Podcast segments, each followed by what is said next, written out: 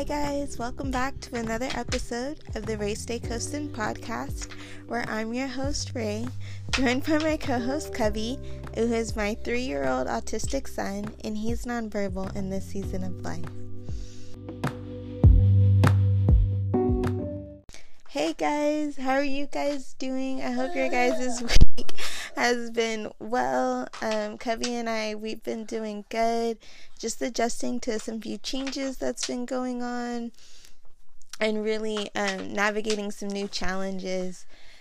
Cubby is still struggling in some areas to adjust, you know, with school and his therapies and just a lot of different things that we have going on in life right now, which has caused us to um, not be as active as we want. We're making some other things a priority. Um, but we do love you guys. We do care about you guys. And before we went to bed, we just wanted to check in and say hi and just pray um, for you guys. And so, Father God, I thank you so much for the ability to come together.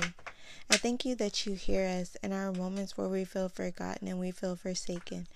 I thank you that even when the devil tries to whisper his lies, that we can choose to hold on to your strength and your truth and your word and your promises for us, God. I thank you that no season is wasted and nothing that we ever endure is forever.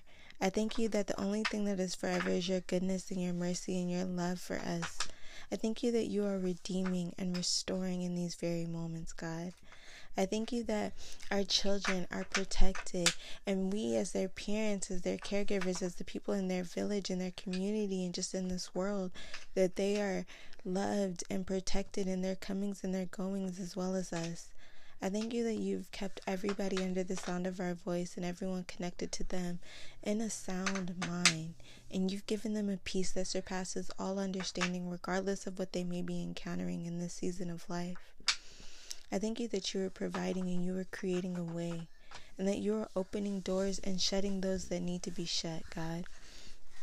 I thank you that in these this week you've given my kiddo the opportunity to know new words and to try to approximate them. I thank you for his love of numbers. I thank you for his gifts and the things that make him different in this world and the things that make me different and everyone that listens to this podcast different. I thank you that we are created in your image and just how wonderful and vast that is. I'm grateful that you saw fit to wake us up and give us another breath of life. I pray that we never take that for granted and that we never forget how close you are to us in every season and every moment. I thank you that when we want to reach out to you that you're readily available and you're always waiting to hear us. I thank you that you just continue to be good to us, that you mm-hmm. continue to speak to us, that you continue to provide us with wisdom, clarity, and discernment as long as we seek you. So, anybody who does not know you, I pray that you tap into their hearts, God. I pray that you continue to confirm who you are in their lives and you continue to just descale their eyes and fine tune their ears to hear only you. And anybody who is waiting on a due season, God, remind them that their waiting is not in vain. And you are good to comfort them in their wait because something great is coming for them, more than they can ask, think, or imagine.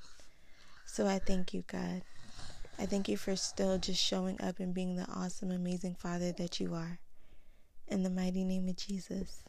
We'll see you guys next week.